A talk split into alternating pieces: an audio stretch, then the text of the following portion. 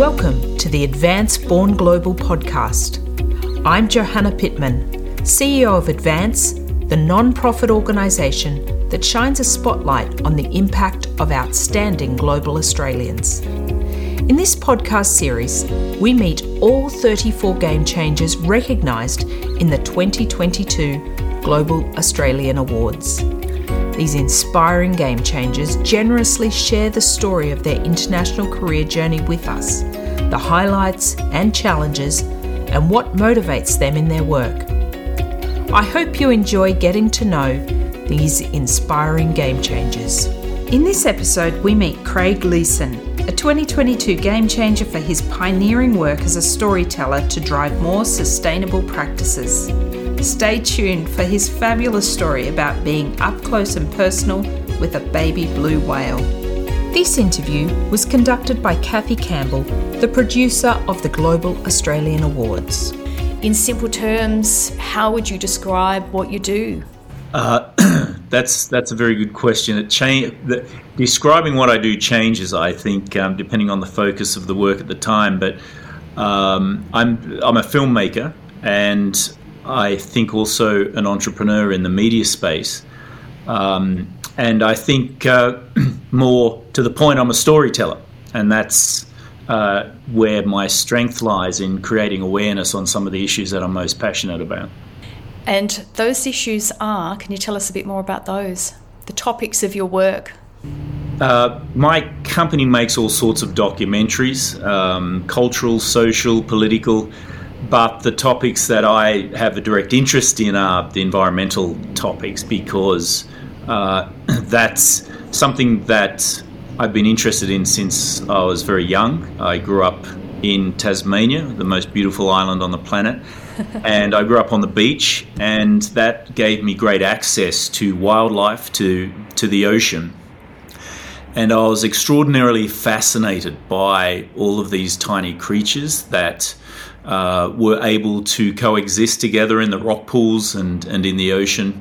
And it made me very curious about our uh, position as a species within Uh, the workings of the ecosystem of the planet and how we fit it in. And so that's something that I've been curious about ever since. And, you know, the environment is is so complex and so beautiful, and the way that we fit into that is also incredibly complex in our relationship with not only ourselves but other species, and also the planet uh, is also so diverse, um, so complex, historical, as well as uh, future forward in the way that we think about where we want to be uh, as uh, we contemplate the next generation. Uh, that there's always questions, and you never get uh, complete answers. So I think this is a topic that uh, will continue to fascinate me for the rest of my life. And when you were growing up and heading into high school and maybe thinking about what you might be doing after that, did you always see this as your goal? What were your thoughts when you were thinking through? When I was growing up, I wanted to be a veterinarian. I wanted to be a park ranger. I knew that my interest lay with wildlife and animals. Uh, I I, my library consisted of books of birds from around the world. Um, I could tell you what any bird was from any country and whether it was male or female by the time I was about eight. Uh, and the fascination that I had for other species, and particularly, I think at that age, for whales, which I would definitely say the blue whale is probably, if I were to have a signature animal in terms of where my interest is most strongest, then it would be with those animals, because um, they're just uh, so fascinating that an animal so big, the biggest on the planet, um, is capable of uh, being so gentle and so benign, and, and to be able to work with the planet in such a way that we as humans have a great deal to learn from species such as that. So as a young person, uh, being in the media wasn't something that initially struck me as something I wanted to do. My father was a journalist. My grandfather was the editor of a local newspaper, and and so I wanted to break out and do something different. But I guess uh, the writing skills were very strong in the D N A, and when an opportunity came to me to become a journalist, uh, it was something I found that I was very good at. But more to that point, it was something that I could use uh, to tell stories that would create awareness about problems that I thought, as a young person, uh, we as a society should know more about and should uh, put efforts into solving. I'm guessing perhaps you might have watched a little bit of David Attenborough as you were growing up. Well, David Attenborough was an inspiration to me because he was doing the job that I actually wanted to do when I was about eight years of age. Uh, the idea of travelling around the world and um, talking about my favourite animals was just something that I thought was a tremendous and a tremendous uh, privilege that he had. And I learned so much from him in and, and I followed him very closely because I thought he had a great way of presenting the natural world in such a beautiful way, in the way that I kind of saw it through my eyes and the way that I wanted other people to see it. So I thought the way he shared the natural world and his discoveries uh, was precisely what I would like to do. Um, in terms of influences, he was extraordinarily strong. The National Geographic magazine that I got on a monthly basis was also a strong influence. And through magazines like that, I was able to travel through my mind into these amazing places around the world and and see animals and wildlife. But I was also incredibly interested in the breakout column of the people that were writing the stories or taking the photographs. Who were they? How did they get to that position? Um, what was in their background that made them interested in the topic that they were covering? And more importantly, how do I become them? So there was an idea that what they were doing was something that I wanted to do. Um, but as my interest in animals developed, I also developed an interest in uh, supporting wildlife that had had uh, become distressed or injured in some way. And as a very young person, uh, my parents' home became filled with animals that were sick and distressed because I would find them on the beach wandering albatross that had been storm battered, or friends would bring bandicoots and wallabies and animals like that to the house because they knew that we had the knowledge and the capability of looking after them, which we kind of developed just through hands-on experience. And so we'd take these animals, rehabilitate them, and, and let them go back into the wild. So it wasn't unusual for guests to walk through the front gate of our beachside house and see uh, dogs running around with ducks, but also um, wallabies and w- wandering albatross and quolls and all sorts of other animals that had been uh, uh, had that had been sent to us to come and stay and and uh, sort themselves out. I'm hearing a little bit of Gerald Durrell style life as well. I don't know if you read any of his work early on. Very amusing, um, a U K-based writer. So in terms of your day-to-day role, there's so much variability, I imagine, week to week, month to month. What continues to motivate you each day when you get up? What drives you to do what you do?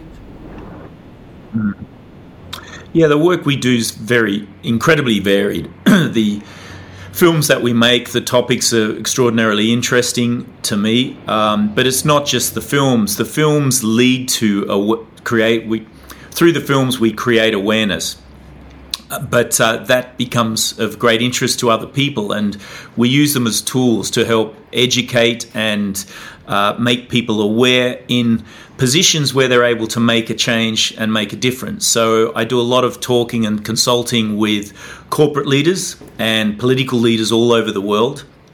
Um, I've been lucky enough and privileged enough to help rewrite uh, or introduce legislation in countries like Colombia and Mexico, and uh, and also influence in Australia. Uh, the Prime Minister uh, told uh, me at uh, a luncheon earlier this year that uh, the film A Plastic Ocean had influenced the policy of the country and the way that it dealt with single-use plastics. So we use them as tools precisely for, for that effect. Uh, but I also like to, to walk the talk. So I'm involved in building businesses that uh, are also complementary to the ideas we bring forward in the films. So, for example, we're building a digital platform where we hope to encourage Australian consumers to become smarter consumers, to buy alternative products that are more environmentally sustainable or have more environmentally sustainable packaging as opposed to the plastic packaging that permeates the supermarkets and and uh, and the products that we currently purchase. And we uh, are trying to take the guesswork and the hard research work out of finding what is in the products that we buy, whether it's the nutrition in food or where the products come from or what they're packaged in. By doing that research ourselves, creating a rating system where environmentally sustainable products are highly rated, and then encouraging people to buy the more highly rated products by rewarding them with kind of like an airline's reward system, for example, where they're able to take uh, rewards and use those to buy other products. And in doing that, we we want to use that business, for example, as a face for community market gardens. Uh, and we're, we're looking at setting up some interesting prototypes for that with vertical gardens using hydroponics and uh, permaculture and all sorts of things where we're able to get people to interact with the products that they buy and, and try and do it in local areas where they can walk to the garden or they can have the products delivered to them on foot, so that we're limiting things like our carbon footprint, for example. That's the ideal, um, and it's a it's a what we call a crawl, walk, run uh, scenario. We're at the crawl phase at the moment, so we're we're just about to launch this later in the year. Um, but we believe it's important, and uh, my partners believe it's important, that we demonstrate solutions to a lot of the problems that we bring up and highlight in the films. So inspiring. I'm so excited. I'm hearing all these words going, yes, this has been part of my personal journey to read about, um, you know, local produced in your own backyard or market gardens, group, community, all that sort of thing. But yes, I look forward to, to reading more. Um, in terms of your role, this next question is really got two parts. It's challenges and highlights. What are some of those challenges that you face? Uh, and what are some of the highlights? And if you're able to give us perhaps a couple of examples, that would be great. Yeah, look, the greatest challenge, I think, is apathy. Uh, the notion that someone else will take care of the problem is why we are where we are at with things like the climate crisis. Um, whilst I think it's unfair to blame consumers and people who drive cars uh, because they're not the greatest contributors, I do think that we need to understand what our footprint, the damage our footprint causes, and be able to change our habits so that we can limit that. Uh, I'm, we don't ask and, and nor should anybody stop living and, and living their life to the best that they can. But there are ways that we can uh, fix many of the problems that we have. The solutions are there. For example, if we look at the climate crisis problem, uh, we can, we could solve that within months if we applied the solutions that are already at our fingertips. And those solutions are systemic change, uh, technological advancements that allow us to do that, all the way through to the, to smarter consumerism on an individual level. You asked me earlier what gets me up in the morning uh, and, and makes me optimistic, and it is the the need to uh, the the need to protect the planet and its ecosystems for the next generation. And I don't mean that in a way where we need to save the planet. We don't need to save the planet. The planet will go on whether we as humans are here or not, uh, and it will regenerate, and there will be other species that come up after us. What we need to do is pre- preserve, protect the human, and we need to understand why uh, that's the case, and that is because we are part of nature. We're not above it, and we can't escape the damage that we do to the ecosystems we rely on for these life support systems. So I am worried about the next generation and what we're leaving the next generation, and that's what drives me. Um, I want to leave a planet in a better shape than when it was gifted to me by my parents' generation and my grandparents' generation, uh, because I want the next generation to be able to enjoy all of the wonders of the planet that I have, traveling around, seeing different species, uh, remarkable glaciers, whales in the ocean. These are, are, are things that we need to preserve, protect, and if we've damaged them, restore them, and um, uh, so that the next generation can uh, take benefit from them. You spoke earlier about the um, the, the blue whale. Um, have you? How close have you been? Tell us about one of your experiences. It's a bit of a personal, indulgent question. Yeah. Um, I'd, I'd spent most of my life studying blue whales, and, and it was uh, an animal that I really wanted to confront face to face, to see, uh, to look into the eye of a blue whale and, and to see what I could see, and also to see what recognition uh, that animal had. And we had the opportunity to do that in Sri Lanka, where scientists had discovered that blue whales were congregating off the coast, the continental shelf of Sri Lanka, and it provided one of the first opportunities to study them that scientists have had. They may be the biggest animal on the planet, but they're also the most elusive, and we almost hunted them to extinction. So they're very wary of humans, naturally, and we managed on our last day of filming, after looking for them for weeks, Uh, to find a family as we're heading back to port, actually, to pack up and leave with with only probably a minute of footage in, in the can. And there was a, a family that had uh, just been feeding and was resting on the surface. And we got into the water and approached the family, and, and were about one hundred metres away from them. And the juvenile, um, and, and this was a... a type of blue whale called a pygmy blue whale. They're, they're actually a bit smaller than a true blue. And when I say smaller, they they grow to about twenty-seven metres instead of thirty-five metres. So they're, they're still massive animals. And the baby of the group, which was probably about fifteen metres, was very curious and swam over and swam underneath me and came up beneath me uh, from the depths. And I... It came to within about ten metres of where I was, and it gave me that moment. It looked me in the eye, and it still sends shivers down my back thinking about that moment of recognition. And then it turned on its back and swam upside down and delivered what I can only describe as an enormous punami.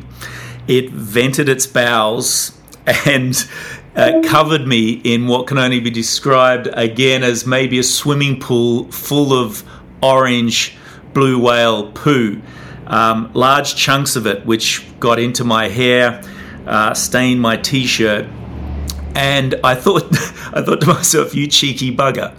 But um, if you're a playful kid, um, what would be more entertaining than uh, pooing on a human species and uh, checking the reaction? Um, I had the presence of mind to call over to the boat to bring a bucket, and I thought the only thing rarer than a blue whale is blue whale poo. So I collected a bucket of this orange-like smelly substance and took it to our cetacean expert on board, and she uh, on board the boat, and she was just absolutely ecstatic. She uh, she said that scientists at that point had never had the opportunity to study Uh, the feces of blue whales, and by taking a sample, scientists were then able to look at things like the health of the whale, toxicity, what it was eating, even guess the age, um, look into the D N A of the whale. So it gave them a, a new insight into these animals that they hadn't been able to study before. And uh, they told me that I had the honour of being the first person uh, recorded to have been pooed on by a blue whale. So that was my first ever encounter with a blue whale. Interestingly, the science that started from that incident has now become a global science, and it's something that uh, scientists now chase. They follow blue whales and other species around the world with drones, waiting for them to defecate so that they can take samples and look at uh, these animals in another way. what's interesting is we've learned so much about how incredibly important they are to things like climate change, how whales sequester carbon in their bodies and how they bring up nutrients from the depths, the great depths, where and uh, spread nutrients around through defecating to other species. So it's been an incredible journey from that moment to um, uh, of discovery and surprise to the science that now exists as a result of it. Oh, that is hilarious and such an a, an incredible highlight in your role. Who'd have thought? Oh. I know. And look, it was something I thought should have been put in the film, and we actually did have it in A Plastic Ocean. Um, but we we had so many stories, and we had to condense the film down. And I had great arguments with my producers who who wanted to take that out. And I said, listen, if our film will be remembered for anything by any ten-year-old on the planet, it's the, the sequence where I'm pooed on by a blue whale. So I think it should stay in. Unfortunately, they won that argument. Um, and uh, uh, that sequence wasn't kept in the film, but um, I plan to put it into the next film that we do on whales. Oh, that would be great. So my next question is around um, you being selected as a finalist in this uh, in the Global Australian Awards. And I don't know if you'd heard of Advance before this, but essentially the role is to shine a spotlight on global Australians, um, people who with an, just such an outward looking focus. What does it mean to you um, to be recognised back home in this in this way? I think awards like this are, are very important, not for the people who are awarded, um, but for the awareness of the work that they do. There are so many expats overseas doing incredible things, whether it's in business, Uh, science, medicine, filmmaking, um, and they don't receive much recognition at home. In fact, there is, when I come home, there is almost um, a, a sense of negative attitude, I find, to Australians who have been overseas, in that if you have gone overseas to work, it means you failed in Australia.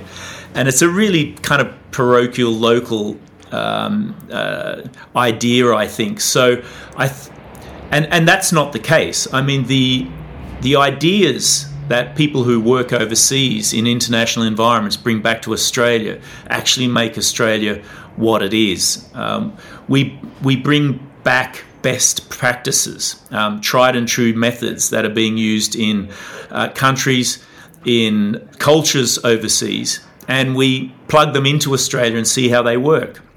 And I think Australia has grown very quickly, particularly in science and medicine, where in many areas we've led uh, these um, uh, these fields. And I think we can lead more in the future if we accept uh, or encourage uh, expats back to Australia that have this knowledge. So I think the awards are very important to provide that spotlight on Australians that are doing exceptional things overseas. Yes, I agree. And um, that's one of the joys of being in this relatively small team, a small organisation. But that's the goal, you know, that uh, to bring the expertise that's clearly a very different perspective back into policy and industry discussions back in Australia. So one final question. What advice would you give to someone early on in their career, whether it's in your area of expertise or otherwise? What would you say for, to someone either late high school or uni, early uni days, early career, about the path forward? I would, uh, f- I would find your passion. Find what makes you stimulated, both mentally, uh, physically, and follow that path. Everyone can become a change maker. Uh, this notion that change makers are special people uh, that have special skills is absolutely not true. Change makers come from ordinary people who see extraordinary challenges and try and overcome them. So if you want to be a change maker, um, you're absolutely a candidate, no matter who you are. But find something that really makes your brain tick um, and that challenges you, and become passionate about it. Because I think the one common theme and factor with change makers that I've met is that they don't actually work. They they see what they do as a passion and they find it enjoyable, and uh, they want to get up every single day uh, to get stuck back into what they do. And uh, when you have that as a career, then it becomes incredibly fulfilling uh, individually, but also as you are fulfilled by what you do, then you radiate that. And uh, that's important in terms of getting other people uh, impassioned into the projects that you're working on, and um, and then uh, giving back, providing the uh, I think uh, the stimulus and the encouragement for other people to take part in in what you're doing uh, and help you achieve the goals that you have, as well as the goals that they may have as well. Thank you so much. And that is absolutely um, the theme that keeps coming through, the passion for what you do. If you find something you're passionate about, it doesn't feel like work, hard work. Yeah. And you, you, I mean, that's not to say that you don't work hard and that people don't work hard. In fact, the more passionate you become about what you do, the harder you actually end up working, because you really want to achieve uh, your goals and you want to Um, you want to make a difference. Uh, but one thing I think that must be kept in mind is be careful about setting goals uh, because the joy is in the journey. And I think uh, growing up in within what I do, I was always looking at getting to the end of the project and, and starting a new project, particularly if it was a film, and seeing the success of that project. But what I realised that I've enjoyed most about what I've done is the actual journey undertaking those projects. The the time between the start and the finish is actually the most enjoyable time. So make sure that uh, you enjoy the journey and uh, make the most of it. Thank you for listening to this episode. For more on global Australian game changers over the last decade, please go to our website advance dot org.